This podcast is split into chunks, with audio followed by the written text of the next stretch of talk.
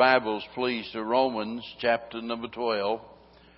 Romans chapter number 12 as we continue on our journey through this great chapter of the Bible.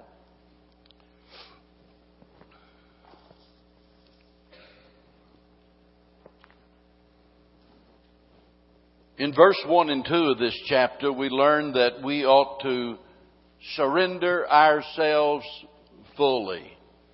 In verse 3, we learn that we ought to examine ourselves honestly. And now tonight, as we pick up in verse number 4 and continue down through verse number 8, here we learn that we ought to cooperate willingly and participate faithfully. I'll explain that, of course, when we get to our text here tonight. When we come to this section, and this is what I want you to really remember. When we come to this section, it shows us what it looks like for us to present our bodies as a living sacrifice. Uh, you know, a lot of people are familiar with that verse. I beseech you, therefore, brethren, by the mercies of God, that you present your bodies a living sacrifice. You know it, you can quote it, you've heard it over and over and over again. But what does that mean? What do you do? I mean, what's different between you and, uh, let's say, another Christian? What does it look like for us to present ourselves as a living sacrifice? Well, as you're going to see, this is what it means. It means that we surrender our body to the body of Christ. We surrender our body to the body of Christ. In other words, it is the Christian's commitment to the church. And those folks that see no need to be associated with the church will have a really difficult time with these verses. I, I love that contemporary song, How Beautiful is the Body of Christ. But I'm not sure everybody understands what that song is really all about. It talks about being his hands and being his feet, and uh, I'm sure there are a lot of people that have heard that song that have no clue as to what the body of Christ is all about. So hopefully tonight, as we look at these verses, uh, that'll change their way of thinking. In verse number four and five, Paul speaks about our part. And then in verse six, seven, and eight, he speaks about our participation. And so those are the two things that we're going to look at tonight concerning the service of the saints. That's the title of the message, the service of the saints. So let's look at our part in verse 4 and 5. For as we have many members in one body, and all members have not the same office, so we, being many, are one body in Christ, and everyone members one of another as you know, there's a lot of confusion as to what a church is. So let's think for a moment about what a church isn't. The church is not the building. Somebody goes driving down the road and they look over and they see the church building and say, you know, look at that brown church, that brick church, that white church, or whatever it is, you know, as though the building is the church. Uh, and that's not true. This building is not the church at all. But a lot of people think that's the way, you know, it is. Not only that, the building, or the church rather, is not a denomination. People think of the church as being the Baptist and the Methodist and the Presbyterian and so on and so forth, but that's not true. The denomination does not constitute a church. Not only that, the church is not what a lot have described as a universal invisible body whenever they talk about the body of Christ, and you'll hear even some so-called Baptists make this glaring error. And that is when they speak about the body of Christ, they're speaking about, as they say, the universal invisible church. What is that? The Bible says there is one body. In other words, there can only be one kind of a body. Now, you can't have a local visible body and a universal invisible body, uh, because then you've got two different things, and there's only one. The mistake they make actually goes all the way back to the Reformation whenever Luther was trying to justify leaving the Catholics and somebody asked him about that. You know, how could he desert the church and where is the church? And, you know, he made the statement, well, you know, the church consists of God's people everywhere. It's a universal, invisible church.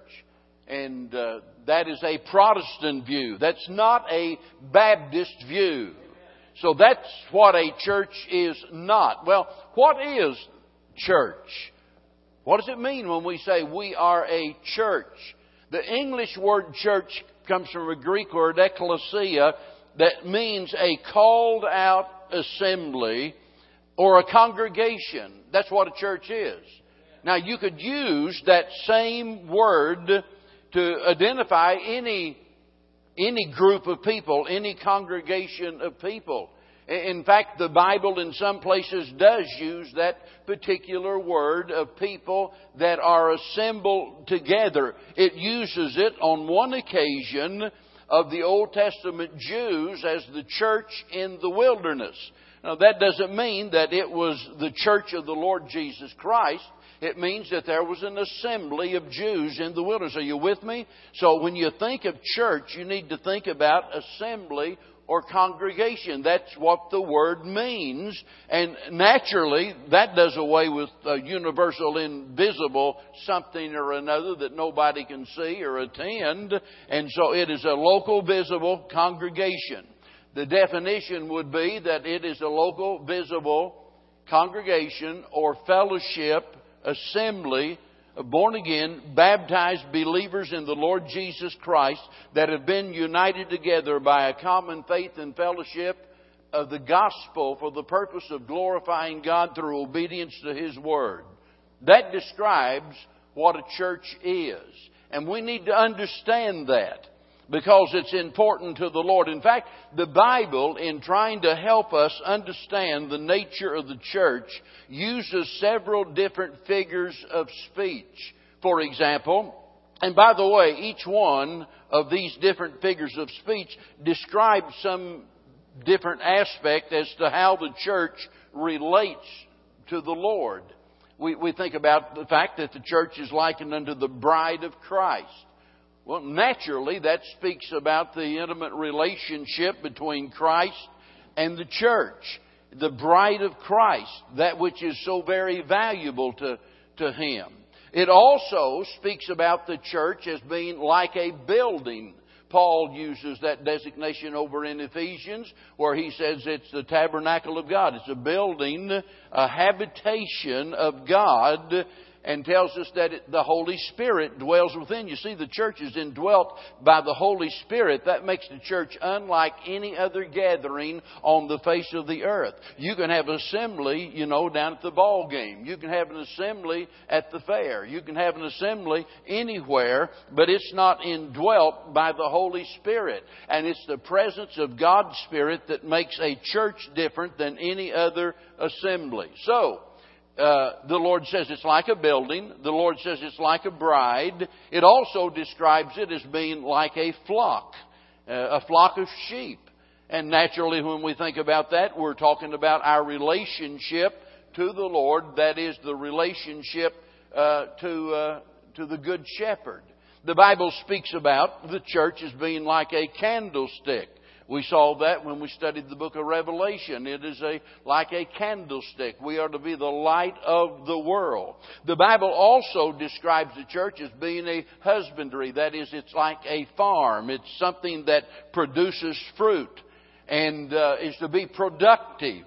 But here in our text, and, and throughout the New Testament again and again, we find the church likened unto a body. And whenever we look at this, we find that it is a, a divine body because it's the body of what? The body of Christ. In other words, it belongs to Him. It represents Him. It is a divine body. And that's why I have no problem when I say that the church is the most important institution in all of the world. It belongs to the Lord. It is indwelt by the Lord. It is a divine body. Not only is it a divine body, as we look at this, this particular usage, the likeness of the body again and again, we find that it is a dynamic body. Acts chapter 1 and verse number 8, where he reminds us there that we are empowered by the Spirit of God indwelt by the Spirit of God, empowered by the Spirit of God. So, as a congregation indwelt by the Spirit of God, we are enabled to do things that ordinarily we could never do on our own. So it's a dynamic, divine body, and it is a developing body. Because remember, he's picturing the church here as a living organism a body, something that is alive, something that is able to grow and grow into mature. And we need to think of the church in that vein. But tonight, I especially want you to focus in on the fact that it is a diversified body. That is, it's made up of many members. And that's what he is emphasizing here in these verses. Many different members functioning in different ways and when you think about a body, you're talking about members, but we're talking about unity and togetherness. For example, if we had a pile of arms over here and a pile of heads, that'd be gory, wouldn't it? A pile of heads here and a pile of legs over here and maybe uh, a pile of trunks over here. Uh, none of those would constitute a body, right? Because they, they are just various disassociated members. But it's not a body until all of the body comes together. That is, the various members come together. And in Ephesians chapter 4 and verse number 16, when Paul's talking about the church, he speaks about it being fitly, fitly joined together. And then he uses a word that really shows us just how bound we are, and it's the word compacted. Compacted together. When I worked for the State Highway Department, we run compaction tests. Uh, Brother Ron Peggy just got back from Missouri, and I worked on Highway 65 down through there. Before they could pave anything, we had to run compaction tests. You know, they would make the, the fill out of the big, large rocks that they had blown out of the out, out of the mountain and build up the fills across the valleys, and then they'd put dirt on top of that. But then they would put a base material on top of that, and that base material had to be watered. It had to be rolled down with a heavy roller again and again until it passed our test and we would dig a little hole, and it was all very, very precise, and take all of the materials out of that hole, and we would weigh it and we would dry it. And in doing that, we could run what is called a compaction test and tell whether it was stable enough that it would support the pavement that they were going to put on it. And he uses this word compacted to describe the relationship of the members in the church the members of the body that they are fitly joined together and they are compacted and that's the way that a church ought to be. That's the way that a body is. Now, all of that being true, for us to be successful as a church, it is essential that every member find their place and fulfill their place in the body of Christ.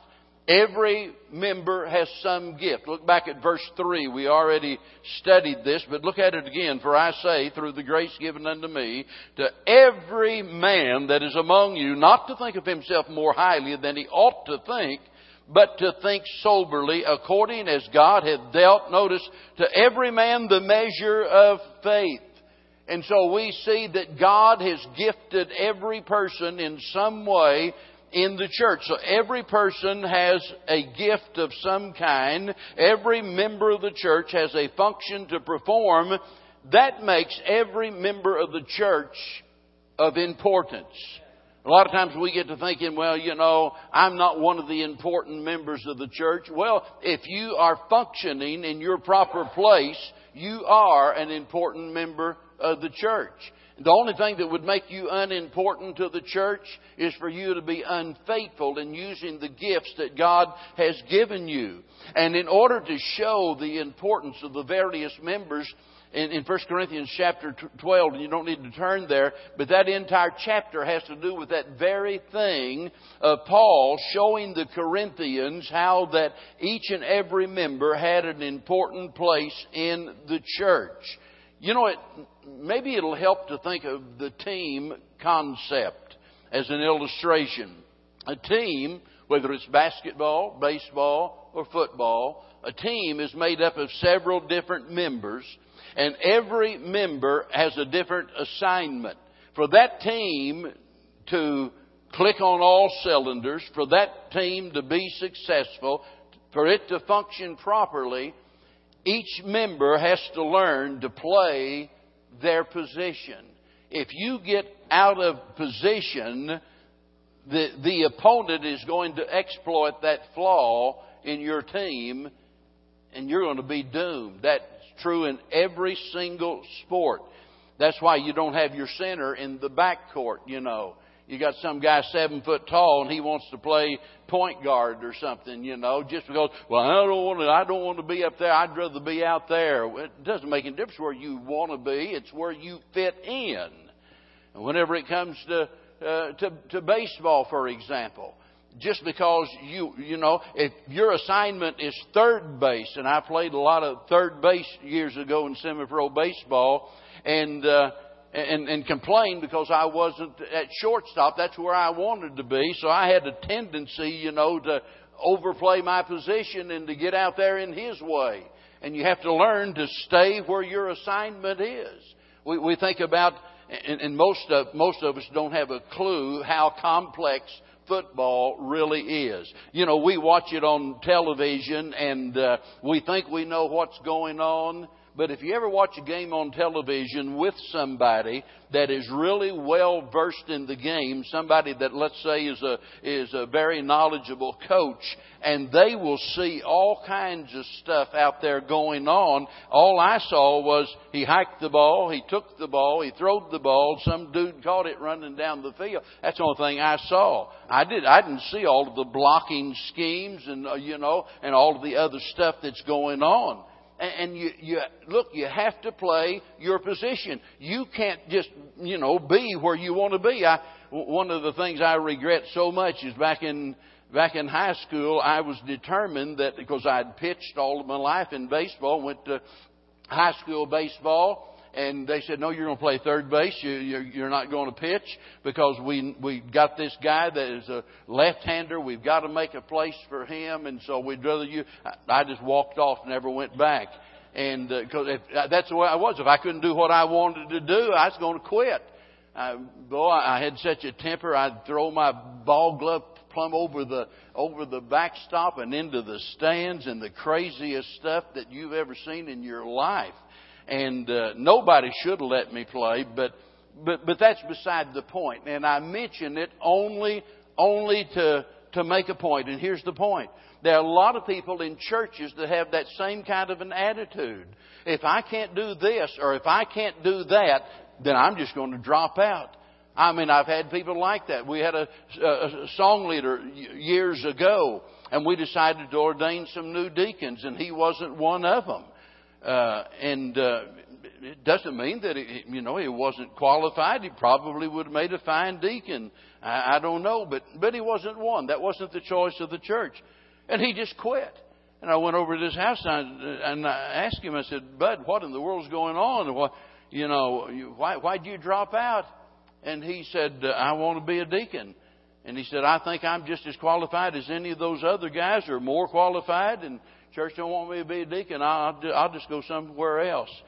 And I told him, I said, you know what you just did? You just proved to me the church made the right choice. You're not qualified to be a deacon.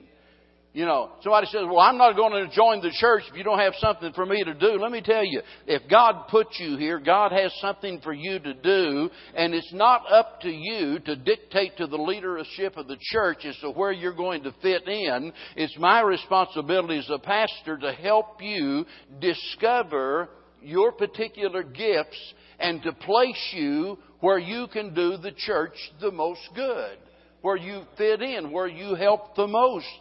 And, and, and, so that, that's the idea of the church being the body of Christ. It's a body made up of many members, and we need to understand that as Christian people that we are to have a part in that. And for me, to surrender myself, present myself as a living sacrifice, it means that I am acknowledging my part in the body of Christ. Now let's talk about participation. Notice in verse number six, and, and down through these verses here, he's going to show us that different members have different gifts. And he encourages each one to use their, use their gifts in, in an humble way the way that they're best suited. But I want you to notice that these gifts are all given by grace. And uh, verse number six, having then gifts differing, notice according to the grace that is given to us. In other words, we do not deserve the gifts that we have. It, it's something that we are to do for the glory of God, not the gratification of self. Somebody says, well, you know, I just, and I'm not going to start naming functions in the church right now because I, I don't want somebody to think I'm pointing them out, but there are a lot of people that have got something in mind and I, they just love to do that. You know, they, they, they want to do that, but they don't want to do anything else and, and they just insist that they be used in, in, in that way. And you know? We need to understand that God that gifts us and gives us these various abilities all by His grace. There's no room for pride here whatsoever. And don't ever say, well, I'll tell you what, I would make a, I'd make a better deacon than him, or I'd be a better trustee, I'd be a better teacher than he is. You, you know, that might be true. Uh, we've got a lot of men that are well qualified to be deacons in this church. And, and it wouldn't bother me for one second for us to ordain them a, as a deacon. But, you know, a church our size and with the number of deacons that we've got, uh, and, you know, if, if all of them function as they should, there's no real reason to just start ordaining more and more deacons. And it just might be that you fit in better somewhere else using the gifts that God has given you. And we need to keep that in mind. Now, Paul mentions seven different gifts. Uh, and, and, and, in each instance, he tells us how these gifts were to be exercised. Now, keep this in mind. I'll talk about it a little bit later on when we talk about the gifts that are mentioned here and to really do a thorough study on the spiritual gifts, we'd need to go over to the book of First Corinthians where he really, you know, gets down to a lot of details in this regards there in chapter number 12 and he gives a list of nine different spiritual gifts. Some of the spiritual gifts were temporary in nature and some gifts that we get from God are permanent. And we're not going to discuss the difference right now, but I want you to understand that because when we talk about this first one, look at verse number six, the gift of prophecy, we know later on from what the Bible says that the gift of prophecy was to cease. In other words, it's not needed today. But notice what he says, whether prophecy, let us prophesy according to the, por- the proportion of faith. The word prophecy means speaking forth. It does not necessitate uh, foretelling as we think of. We always think about, you know, somebody as a prophet, and we think immediately of somebody that is telling us what the future is. But that's not the case. A prophet is someone who spoke under divine inspiration. By that, I mean they did not need to do any previous study. You know, today if I'm going to preach a certain sermon, I need to take some time to study and to see what the Bible says about it and arrange my thoughts or illustrations or whatever. They didn't need to do that.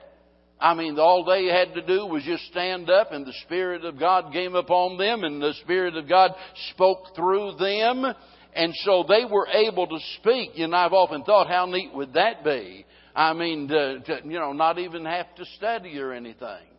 And, and uh, like a prophet. But that's not the way it is. So they were what we would call God's mouthpiece. They were spokesmen for God. And by the way, whenever they so spoke under inspiration like that, it was without error. I mean, it was perfect. In fact, the, you know, the Bible over and over warned the children of Israel about the false prophets and, and the things that they would say wouldn't come to pass. And of course, that was an evidence that God didn't send them because they could speak with perfection as a result of the Spirit of God speaking through them. Now notice the second gift that he mentions, verse number seven, ministry. He says, or ministry, let us wait on our ministering. Now this is exactly the same word that's translated deacon. It speaks about a servant, one who ministers to the needs of others. And you see, look, just because, just because you don't have the office of a deacon does not mean you're not to do the work of a deacon. He's talking about the gift of ministry. You know, a lot of people have made the mistake over the years, and a lot of churches right now are dying because they are under the thumb of a deacon's board rather than following the leadership of the pastor. The deacons, the deacons were never ordained and placed in the church for the purpose of running the church. Never. They were there in order to minister to the members of the church, to assist in the leadership of the church. But I'm not talking about them leading, I'm talking about freeing up the pastor so he could give himself to the Word of God and to prayer. That was their job. That was their work. You say, yeah, but then why is it you depend so much on the deacons whenever you call a deacons meeting? You want to talk to them, you know, about an issue in the church. I'll tell you why. Because one of the qualifications for being a deacon is that these men have some evidence of being spirit filled men. And I don't care anything about the title. If I, look, if there are some issues that we need to discuss pertaining to the church, I want every spirit filled man I can get in on the discussion because they have abilities that other people do not have. And, and by the way, by the way, that, that's, that, that's, that doesn't mean they're better than somebody else. And by the way, that doesn't mean that they have some unique gift that you can't have. When any of us is filled with the Spirit of God, that is under the leadership and the direction of the Spirit of God, we are enabled to make decisions and to do things that ordinarily that we couldn't do. And to function in the body of Christ, we need Spirit filled men. But notice he's talking here about a particular gift, uh, the gift of ministry. And uh, having a title or having an office is one thing, doing it is another. And so he says, if your gift is ministry, notice, let us wait on our ministering. What does that mean? It means do what you're supposed to do. If you're a deacon, deek. I mean, you know, get, yeah, uh, that, that, that's exactly what he's talking about. That if your job is ministry, then you ought to be ministry. Now, verse 7, the third thing is teaching, or he that teacheth on teaching. Now, the teacher was not necessarily inspired in the sense that a prophet was, because as I said, the prophet received and delivered his message by divine inspiration, but when it comes to the teacher, the teacher had to depend upon study. It had to depend, let's say, upon their knowledge of the Old Testament, their knowledge of spiritual things. The prophet, when he spoke, didn't make any errors, but the teacher was subject to errors. And so he's saying that the person that is gifted in regards to this matter of teaching, uh, let him let him teach, let him be active in it. You say, well, yeah, but I've got that gift, but I'm not a teacher. Well, just because you don't have a class doesn't mean you can't teach someone. You know, there's a very real sense in which all of us ought to be teachers. Did you know that? over in the book of Hebrews, it talks about the immaturity of believers, and there Paul said, you know, whenever the time comes, you know that uh, that that that I ought to be able to feed you with good, strong meat. You have need of the, you know, of going back to the milk. He says the time when you ought to be teachers. You ought to be teachers. All of us have a ministry of some kind. All of us ought to be teaching someone whether it's your children, whether it's having a minister, ministry to your co-workers or whatever it is, we can all be involved in teaching. Now look at verse number 8. He says, or he that exhorteth on exhortation. Uh, the word exhort means to invite or to encourage. Now, when it comes to teaching, that basically has to do with imparting information. In other words, you are giving out instructions. But the word exhortation has to do with the conscience and with the feelings of people. Maybe, maybe it'd be better to explain it like this. When it comes to teaching, you are presenting the facts. You are giving out the information, uh, helping people to learn the Word of God. When you're preaching, you're doing exactly the same thing, I've heard some people, you know, complain, well, you know, that sermon was just, there's too much teaching in it. What's that supposed to mean? If there's no teaching in it, you might as well sit down and shut up. I mean, it, there ought to be teaching, there ought to be instruction in it. But here's the difference. When it comes to preaching, that is to exhortation, there is an appeal to the people. You're trying to get them not only to learn the information, you are trying to, uh, to, to reach them on an emotional level. You're trying to get them to act on the information, to put it into practice. And that's why preachers stomp their foot and pound the pulpit and wave their arms and spit and sputter all over. Uh, uh, they, they ought to be really engaged in what they're doing. They ought to be persuading people that, look, this is what we ought to do now. Let's do it. And so some have the ministry of exhortation. Some don't. Verse number eight, notice the subject of giving. And he that giveth, let him do it with simplicity.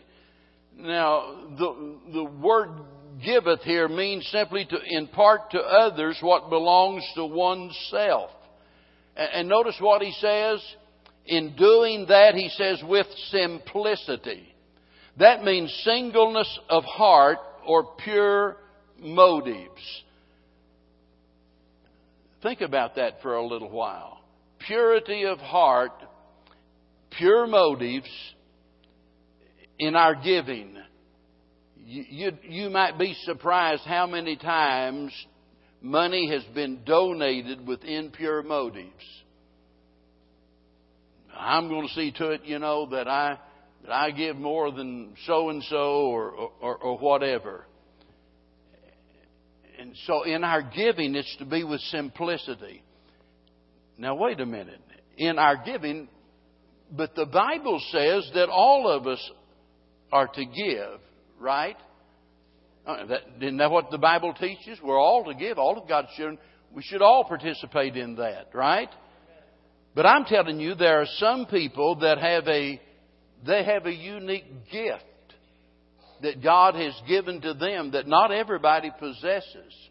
Because although all of us can give something not everyone has the heart and the ability to give like others. And God has gifted some people to give. You say, well, I don't like old so and so because he's got too much money. Well, maybe he's got too much money because God gave him a gift of giving so he could minister to other people, you see. And so there is a gift of giving in addition to just giving. Some people are gifted in that way that not everybody is. And, and we talked about teaching. Everybody ought to be teaching somebody, but some people are specially specially gifted in that area of teaching. Now notice verse number 8, ruling. He that ruleth with diligence. Now this speaks about those in positions of leadership, those endowed with authority to guide other people.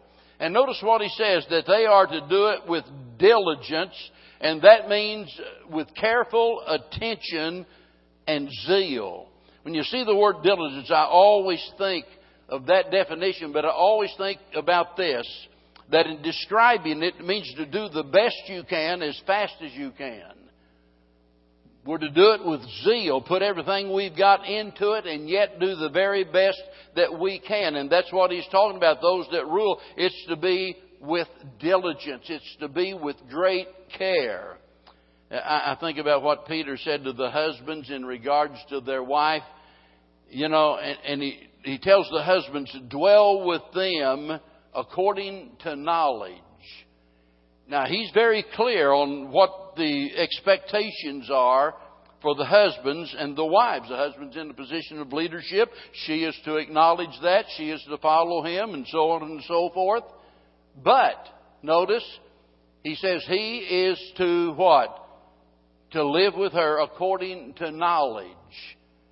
Now remember, he's in a position of authority but he's to live with her according to knowledge. But what does that mean? It means intelligent consideration. Intelligent consideration, being considerate of her needs, considerate of her desires, and what have you.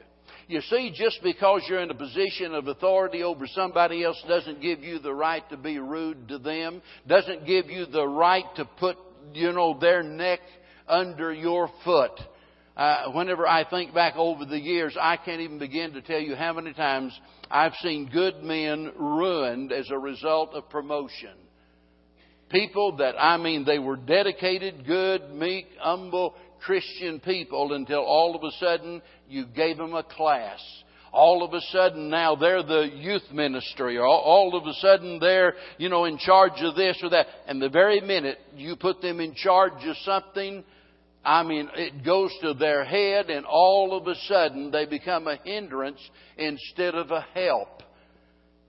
Now, notice he says, those that rule ought to do it with diligence. Now, notice as he goes on, he speaks about mercy. He that showeth mercy with cheerfulness. Mercy has to do with kindness. Always think of the word kindness when you think about mercy because it has to do with caring for people that are sick and those that are needy. And notice what he says that we are to discharge that duty with cheerfulness. There's some people that are just really gifted in the area of helping others, the area of, of ministering to others, the, of showing mercy to others. They have a unique ability that not everybody has. And notice he gives them a warning. He says, always do it with cheerfulness. Sometimes that's easier said than done. Most of our folks had been around for a lot of years and that, you know, that were a part of the old Northway group over there will remember old Brother Brown. Old Brother Brown, he, by, by the way, he was just one of several that I could mention, and I loved him dearly all of his life. But I got to tell you that he nearly drove me crazy sometimes. Bless his heart. And you know, uh, he he'd call up and he would need this or he would need that, and usually, usually it was an excuse to go to the store where he could get something the doctor didn't want him to have. You'd send him in, so I got to go to the store and get my medicine and he come out with a half a gallon of ice cream, you know. But uh, and I always told him, Brother Brown, I don't mind helping you, but but please, you've got to give me a day or two's notice. And boy, there have been some times, I'm just confessing now, there have been some times that I showed mercy to him, but it wasn't with cheerfulness. I mean, my lower lip was dragging the ground all the way over to his house, and I couldn't wait till I got back home. And it shouldn't be that way, folks. We ought to do what we do with cheerfulness. Now, let's go back to verse number six. Having then gifts differing, we just talked about seven of these having gifts differing according to the grace that is given to us, whether prophecy, let us prophesy, and so on and so forth. Now, I don't, as I said, I don't want to get into debate about which gifts are permanent, which gifts were temporary. My purpose tonight is to assure you that you do have some God given gift. And I want to encourage you to use that as God directs. What you have to remember is this. Your gift is a tool, not a toy. It's a tool, not a toy. Your gift is a tool to edify, that is to build up the body of Christ. It's not a toy that you use to entertain yourself or others. And we need to keep that in mind. And let me give you the key to all of this. And that is the fact that if we are going to successfully exercise our gifts, we must have the fruit of the Spirit. And that's mentioned in Galatians chapter 5, where Paul is showing us very clearly. Are all you kids familiar with, with the fruit of the Spirit? Uh, who, who could name me some of the nine things mentioned there? You have to speak up loud. Love, joy. What, what was back there?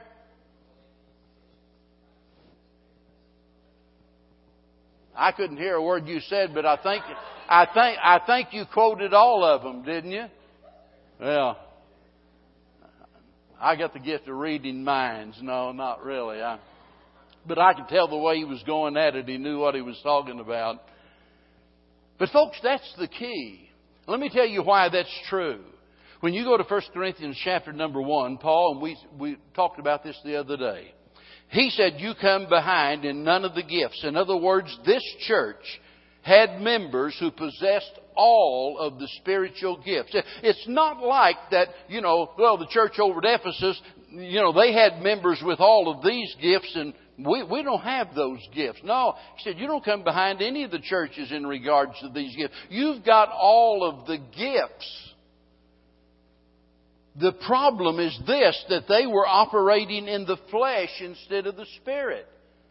Uh, turn to 1 Corinthians chapter number 3, and it's very clear what he says as he describes here what the problem in the church was. Verse 1. And I, brethren, could not speak unto you as unto spiritual, but as unto carnal, even as unto babes in Christ. I, I have fed you with milk and not with meat. For hitherto ye were not able to bear it, and neither yet now are ye able. Now notice, for ye are yet carnal. For whereas there is among you envying and strife and divisions, are you not carnal and walk as men? You see, they possess all of the gifts, but they are so carnal that they're not able to use their gifts in an effective way. Now that was the problem with the Corinthians, but what about you? Are you a good steward of the gift that God has given you? If not, why not? What is it that's hindering you? Let me give you some thought starters. Just some sparks that maybe it'll start the fire and get you to thinking about what's been holding you back. You look at this church here in Corinth and what was wrong with them. Well, spiritual maturity for one, immaturity for one thing. They were immature. They should have grown. They should have developed spiritually. But the, he, Paul said, you're still like little babies. And I've got to feed you with milk instead of with the meat of the word. You, you gag on it. You can't take the meat of the word. And it's like I've got to feed you like a little baby. And there are a lot of people that God has given gifts to, but they're not able to really effectively use those gifts because of the spiritual immaturity in their life. Not only that, but he talks about envy.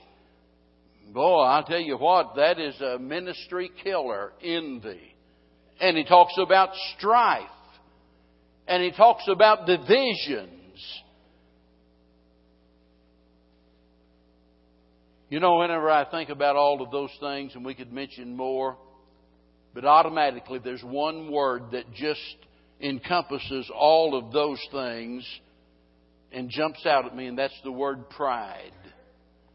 it was pride that hindered this church, pride that kept them from being able to to effectively use their spiritual gifts. Let me tell you, pride is probably the biggest enemy that any of us face. We could go on and on and on with that list trying to trying to find the one thing that you know troubles you the most. But somewhere in that pride is involved and we need to ask ourselves tonight, you know, what's hindering me? God has given me some gift and I'm to use it for the edification of the body of Christ, but I'm not really being effective, I'm, or I'm not using my gift at all. Uh, why not? Why not? You need to find out what it is. It's got to be something. What is it that holds you back? I I heard something that just made me want to cry my eyes out here a while back, and I I, I can't I can't just come out and tell you exactly what it was, but it had to do with somebody doing something by way of ministry in the church. And something happened, something was said, and as a result of that, this person said, I'll never do that again. That is so heartbreaking. Number one, it's heartbreaking to think that somebody would say something negative and discourage a person like that. But it's also heartbreaking that you would let somebody stop you from serving God. How dare you?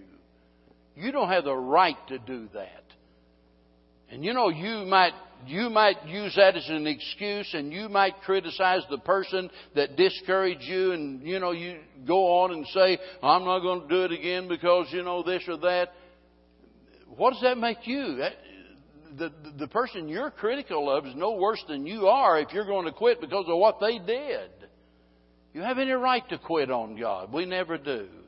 Isn't it wonderful to know that you have some special gift of grace that God has given you? You say, well, I don't know what it is. I, there's some people, you know, can write songs, write poetry, write. Uh, there's some people that have you know, the world might call it the gift of gab, but spiritually speaking, that's not what it is. There's just some people that have got that unique ability to converse with others. And it's beyond the ordinary.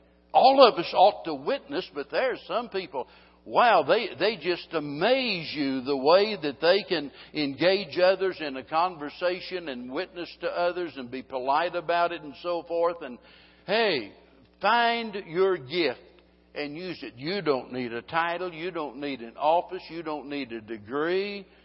All you need to do is find what your gift is and do your best to fulfill it. And the only thing that really matters is whenever it's all over and we stand before Christ and hear Him say, Well done, thou good and faithful servant. That's all that really matters. Amen. All right. Thank you. Let's stand, please.